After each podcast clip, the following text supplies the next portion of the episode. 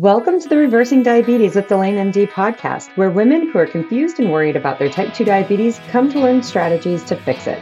I'm your host, Dr. Delaine Vaughn. Ladies, if you know that you are capable of doing badass things at work and for your family, but you're frustrated with why you can't seem to stop eating the chocolate cake, this podcast is for you. Let's talk.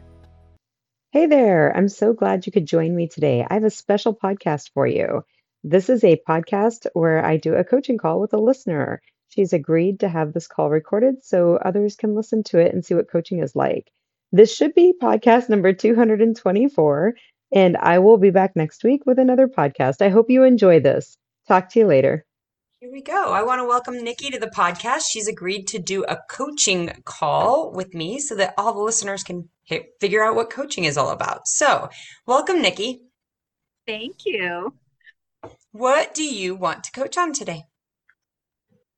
Well, it seems I have a cycle that's been happening since my diagnosis. And, well, it's starting to get really tiring, and I need to change my mindset because how it's going now is I get my A1C twice a year. It's like I'm studying exam. I get that result that I want, and then I lose all of it. I drive straight to get the ice cream from the doctor after I get my A1C, fall off the wagon until it's nearing that period of time for my next A1C. And then I have to start from a not so great place every single time. And it's just this roller coaster playing with my body and my brain. It, it's just not working out. And I need to get past this uh, get get it mentality when it comes to uh, my A1C. So I want to make sure I'm understanding correctly. So you'll get close to getting an A1C draw that's scheduled. Say you're scheduled for September 25th or whatever to get your labs drawn. And in the weeks leading up to that, that's when you start making changes? Um, I usually three months. three months before I get that blood work done, I'll start gearing back up. I'll start wearing my Dexcom again. I'll really do well because I don't take meds. So jump right back on and get all serious for three months until it's time for the A1C. And I do pre-tests from home because I act now test kits. I test my make sure it's right where I want it to be. Get my test and then eat the ice cream. I see. So it's three months of eating junk cycled with three months of not eating junk. So curiously, like, why do you think that it is that you do that? Why, what is it about the three months of eating fabulous that requires a change? Like the, and you know, I don't love that terminology. I eat good and I eat bad. I don't love that terminology in my life, but I, I think that that's pretty common. People understand that that mindset that I eat the things that are healthy for three months and then I go and I eat the things that are unhealthy for three months. What it is it about eating the things that are healthy for the three months that requires a change that like your brain's like, I don't want to do that anymore? I, I want to say maybe a feeling of being feeling deprived. Oh, it, it's a it's a hard, hard thing this time around, I have done a little bit of a change where so I don't feel deprived. And that's allowing little mini chocolate bars whenever I feel the need to have something bad for me.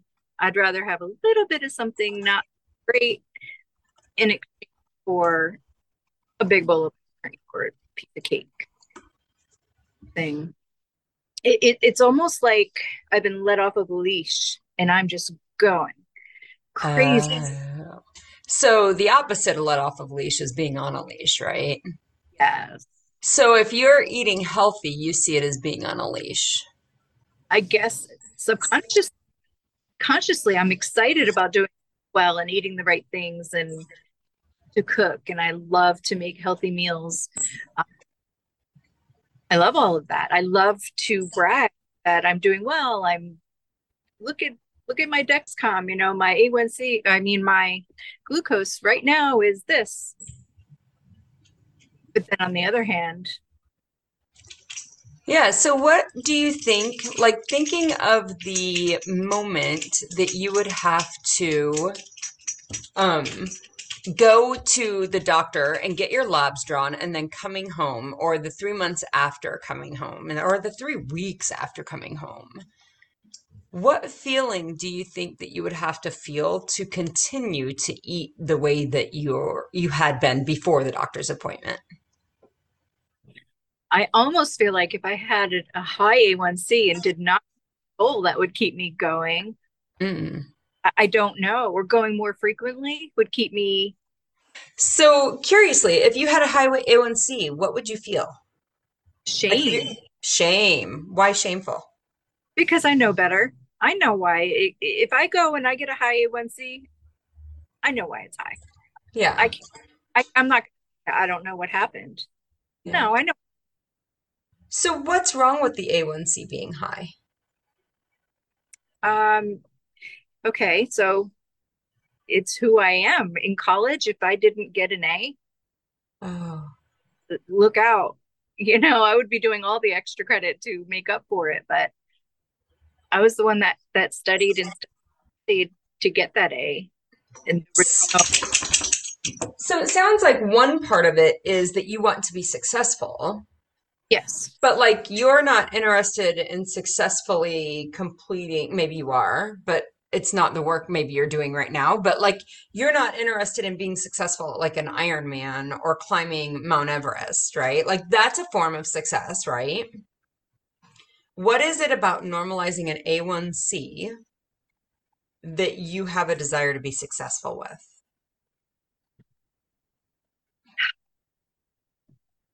It's it's almost like a trophy. Mm-hmm. Like I climbed Mount yeah, Everest. It's a trophy that says what though? That I, I'm successful. I've accomplished my goal. That I. But why is this particular goal uh, like important to you? Why is there a connection to this goal? To feel proud mm-hmm. that I can do it what if you don't have an A1C that's normal? Other than feeling shame, what does it mean long term for you? It means that I'm not working for it. I'm not doing my part in being healthy. Yeah. What is it that why is it important to be healthy? I've got children, I've got a grandson, I have a husband, I have I don't want to feel crappy. I was yeah. feeling awful when I was diagnosed. And then after three months of misbehaving, you feel awful again. Awful again. I feel awful after a couple of days of misbehaving. It's it, mentally, physically, all of it. I get what you you think that it's more the shame or that like if my A1C so you go for your 3 months and your A1C was still bad, quote unquote bad, right? It was still higher than you want it. Versus when you clean things up and you're good for 3 months and you go and your A1C is good and then you have 3 months of not eating the way you know you need to be eating.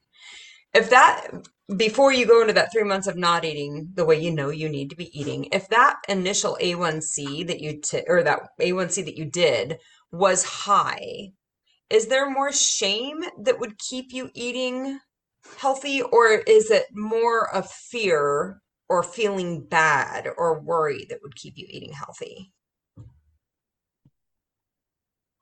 The shame. The shame. How interesting. So, what's so bad about what's so bad? Ooh, ooh. What is so bad about not doing that right? So my aunt, she posted, you mentioned her in the, your last podcast. She's the one that I had mentioned previously about the Diet Coke and how the Coke was more important to her than her life. And she's finally getting it together. I, I feel like a preacher and I'm just preaching to her all the time about it. Um,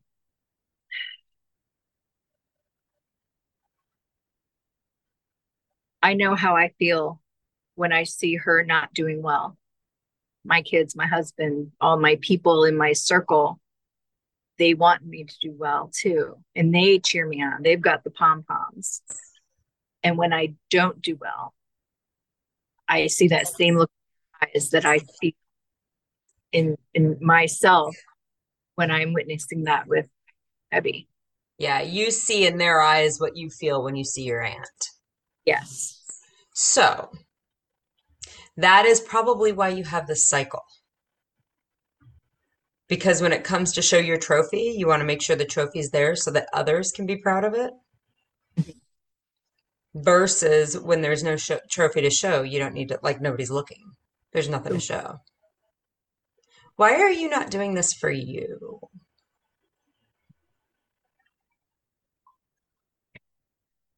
Ooh, you're tough on me.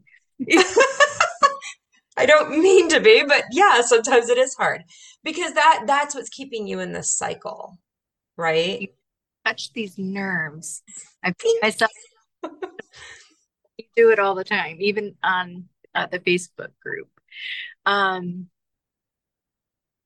I'm a mom. I'm hot wired, hardwired to make sure everybody else is taken care of.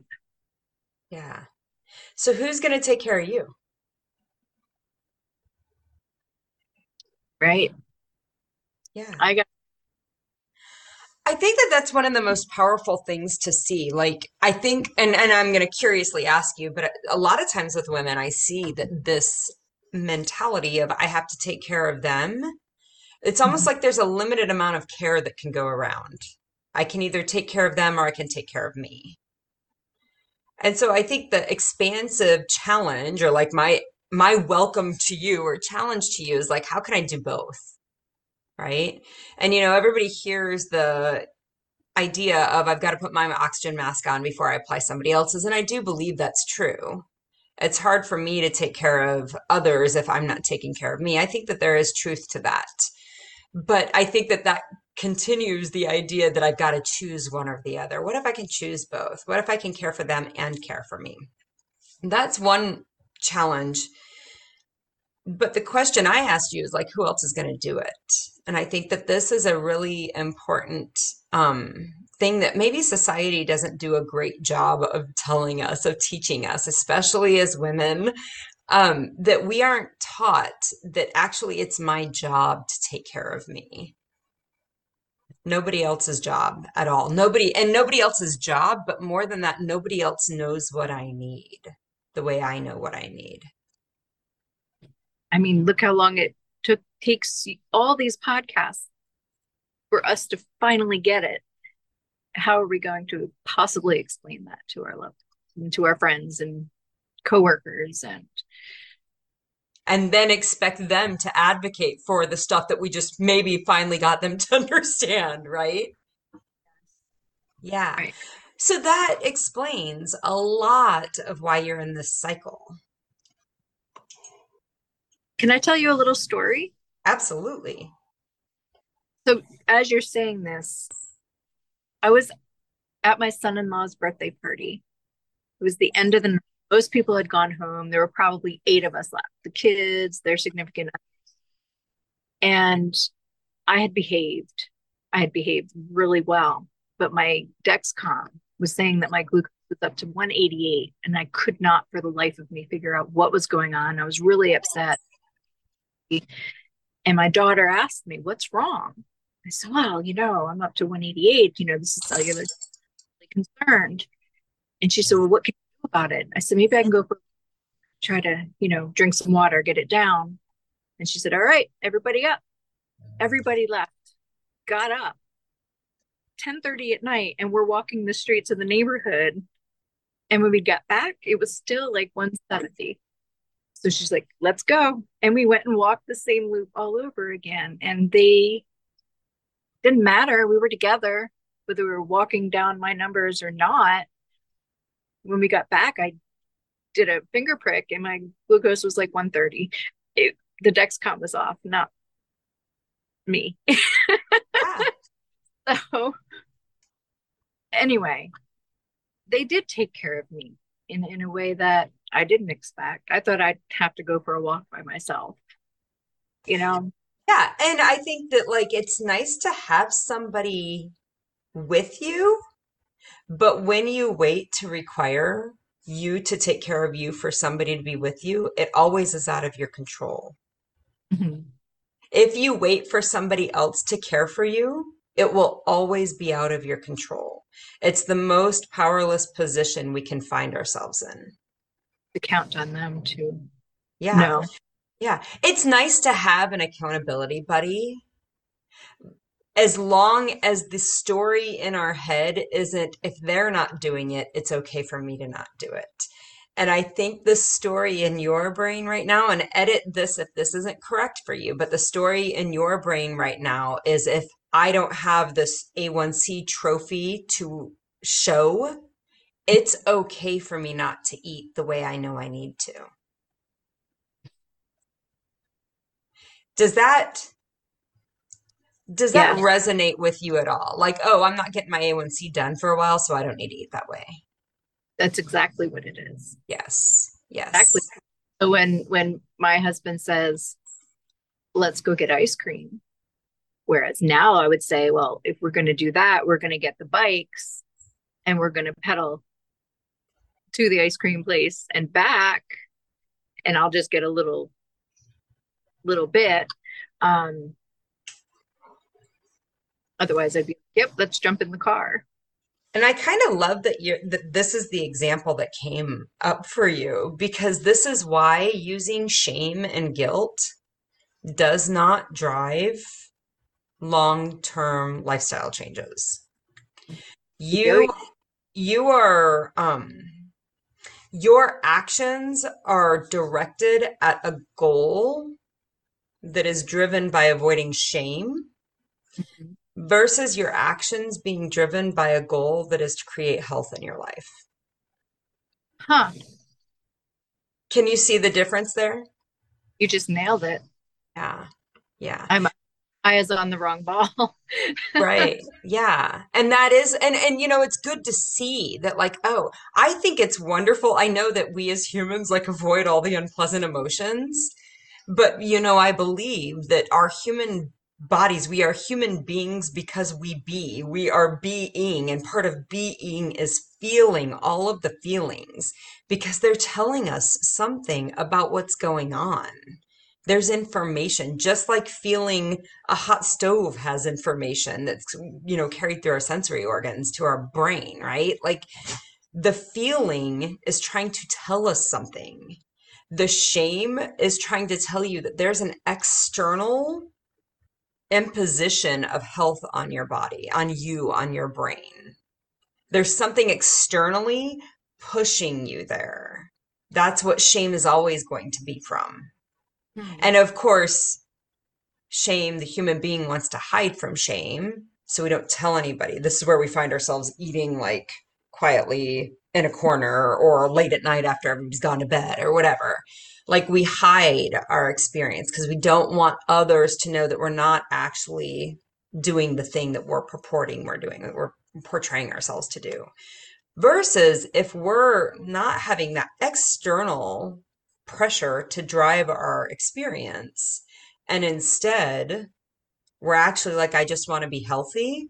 It's one of those things. What do they say? What do I tell my kids? Character is the thing that you do when nobody else is watching, right?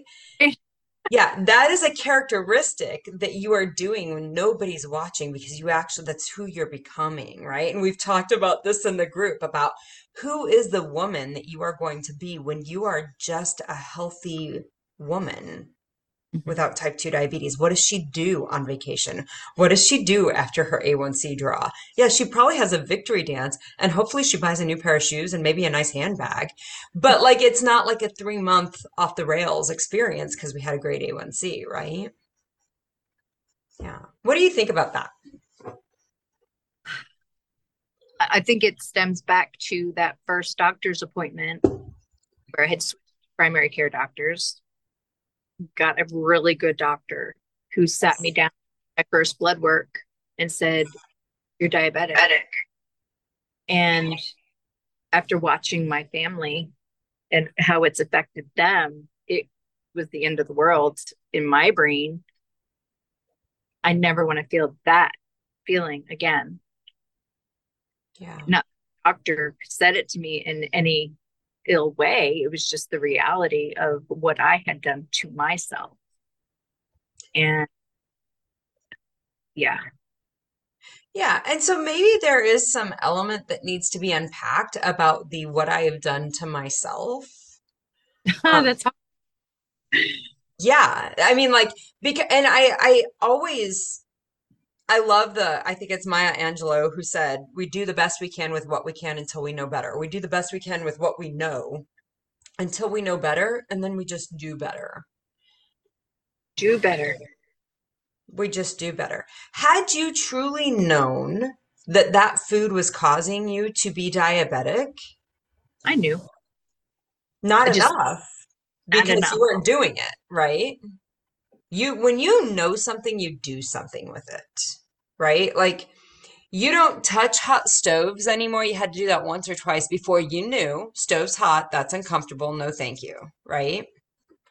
You there are certain things that when you know, you you didn't leave your infant child around a pool alone without anybody to watch them because you truly in your soul of souls knew the risk associated with it, right?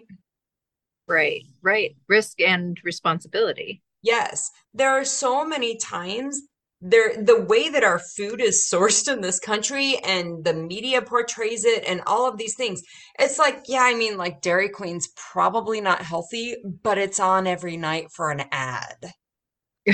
So how bad can it really be? Right. Or they were eating and it wasn't a problem for them. Maybe it won't be a problem for me. It always is. But that's not knowing it though, right?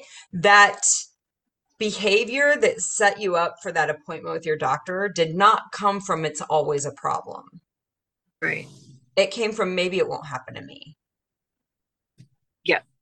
Right? Denial. Yeah, yeah.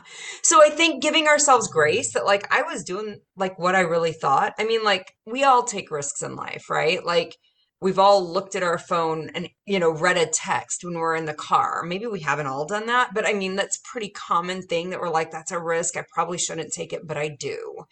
Um we've I don't know, maybe not all of us have went out in a place where we're like, hmm, do I wear a mask right now? Am I going to get COVID? Am I and even before COVID, am I going to get influenza? I certainly saw that in my own experience. And maybe it's because I'm a healthcare provider and that was a situation that we found ourselves in. We're always, there's always an amount of risk that we're willing to take as human beings. However, most of the time, we're not going to have to pay the consequence for that risk.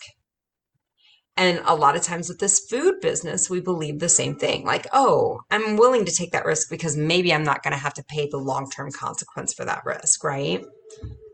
And then, but the the rude thing that we as humans do and that you're doing is like, oh, I was willing to take the risk, but then when it came to fruition, right? When the reality set in and you got the diagnosis, then you were kicking yourself in the teeth for it. Yeah. What if you just say, "Oh, I, I I thought I was doing the best I could and it wasn't there. Like I don't know that I need to beat myself up for it." How does that land for you? I feel like I would be lying to myself because I do know better. I know I wasn't doing my best Yeah. Myself. Yeah, so what's wrong with lying to yourself though? Because you were doing it one place or the other, Right. I know. Right. I, And I I don't even like to think of it as lying. I like to think of it as like wishful thinking. Like I was hoping it wouldn't turn out this way, but it turns out they were right. And now I've got to stop doing that. right. You're right. Because I'm being honest, except for when I'm not. Right. Except for when the food's on the table and then I want to eat it, right? But I do, I mean, there is that part. There is that desire part that we make up a story in our head and and that's just the br- way the brain works. That's fine. But if your best friend brought to you this story Mhm. and said, you know, I didn't think it was going to happen. I kept eating the stuff. I knew it was probably a problem. You know, my aunt has it. You remember her? Yeah, I remember her. You would have had this conversation with your best friend. And then she would have been like, and then I got the diagnosis. Would you have been like, yeah, because you were lying to yourself? would. I would. You might be like, yeah, you probably saw this coming, but does it need to be riddled with guilt? No, it would be more like, you know what? Today's done. Tomorrow's a new day. Let's go for it. Yeah, it's time to shit or get out the pot. You got yep. the information you need, right? And, and I suppose it, it's, I can give myself maybe an ice cream cone after an A1C instead of months of ice cream cones. Yes. yes, absolutely. And that is part of it is that there is, you know, do you yeah, I mean, we all, I mean, I think part of the issue is one that we remove that it's okay, like a little bit's okay. We remove that thought. I think that's one of the most um, unhelpful thoughts that we as women give ourselves about food that's not healthy. It's not that it's going to kill you today, but it's certainly not healthy or okay, you know? And that kind of limits it. It's kind of like one cigarette. One cigarette ain't going to kill me. One cigarette ain't going to do me in. But if I smoke them every day for the next three months and I do that in a cycle for the next 10 years, like that's going to be an issue. Right? It is.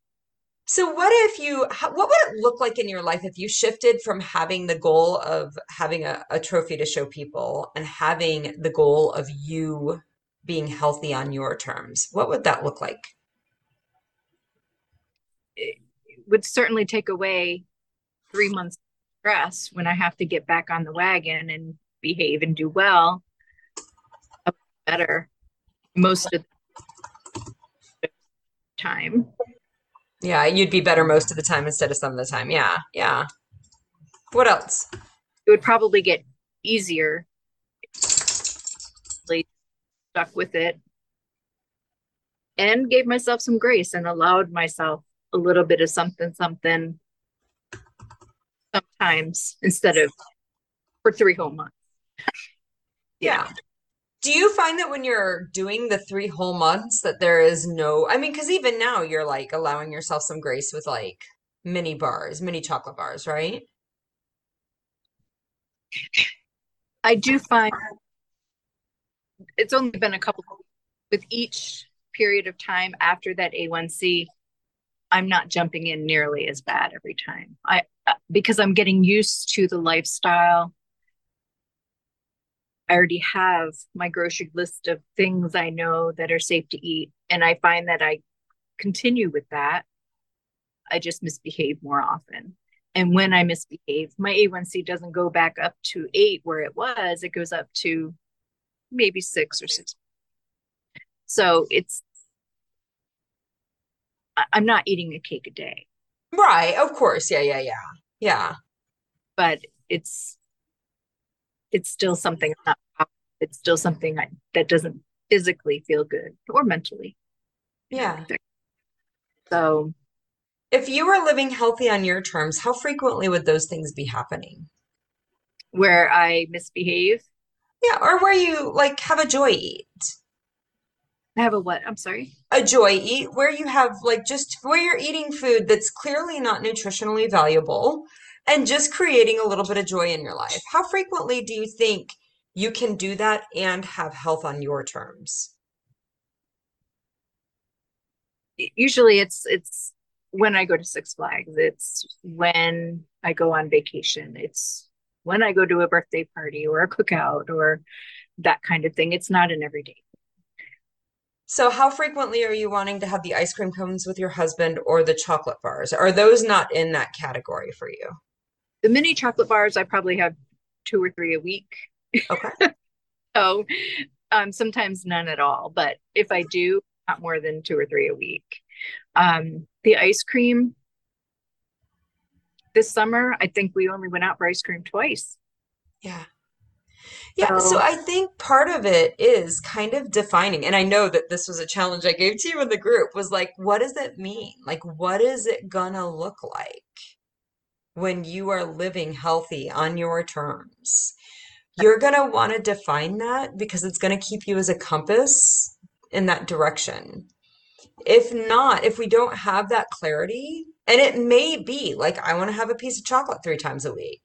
Like, right that may be part of what that looks like for you. I'm not saying anything is right or wrong. It seems shifty. And when you're having like, well, I only am going to have those joy eats when I'm at Six Flags. Well, and when I go out to eat with ice cream with my husband a couple times a summer and twice a week or three times a week with chocolate bars. Like, where are those falling in that joy eat category? I would get real clear about where it is that you believe living with a normal A1C for the rest of your life. Where are those experiences? Go- how frequently are those experiences going to be engaged? Right. Okay. hmm Because if it's shifty, what ends up happening is we're like, oh, but maybe it's okay, or maybe it's not okay. And then when our A1C is dumpy, then we're all like living in shame, right? Yes. Well, to be fair, those little chocolate bars, I add my daily carbs so to- and I stay within range, but the ice cream I always fall off Yeah. every time. And and it may be fine even I mean like again if you're I would set it clearly as to what you expect will get you that normal A1C long term. Sometimes you can have those carbs. Sometimes it doesn't matter if you stay in the carb range. Mhm. It's the kind of carbs, it's the amount of high fructose corn syrup that's in them. That still surges your insulin levels so high that you stun your cells out. So, and you're just going to have to test and see. Like, there's no magic answer here. Um, but you're gonna have to make, you're gonna have to set your compass and Yes. go there and see what's actually, as you head in that direction, what's actually there for your health Yes. before you're going to be able to decide, is that something I can or cannot do? Right? Right. It did So, take trial and error to finally get it. And now I'm on the 80% dark chocolate mini mini and yesterday 30 after one of those. Yeah, yeah. And that may be like persisting that. And you may just be living on the knife's edge constantly of falling back over into insulin resistance versus falling out of it and into normal insulin function, right? So that is part of it. But if you can remove that shame, you're not pressured so much in the three months before your A1C that then you need to feel like, oh, it's finally done and I'm out of that pressure zone and the shame's not there and I can have some, you know, pressure release, a valve, you know, that releases that pressure for the next three months. Right, right. And that's what it is too. It's pressure, holding my breath for three months. Yes. Yeah. And you're doing it because it's directed at like there's this external force driving you to pull that A1C down versus internally, I want to live healthy. And how do I go forward from there? I need a new ball to focus on. Yeah. I, I would spend some time defining that for yourself because I think there's going to be a lot of good boundaries to, you know, work within from that space. And I think that might get you out of this cycle that's exhausting. It is so exciting. Yeah. What do you think about that? I've never said this out loud, and it, it wasn't until you had said something on on your Facebook group that triggered this whole thought, and I was able to relate to it. I think it was to somebody else, but it made me realize that I was putting myself on a yo-yo, and it's not healthy. So Yeah. Yeah. So, is that helpful for you? very helpful, very very. I made notes. I've been writing. Good, good, good. Well, I appreciate you coming on and doing this. You always know that you can always reach out to me anytime, and I'm happy to answer anything. Thank you. This was emotional. It can be emotional. Yes, there is crying and coaching. It can be emotional. All right. I am going to end the podcast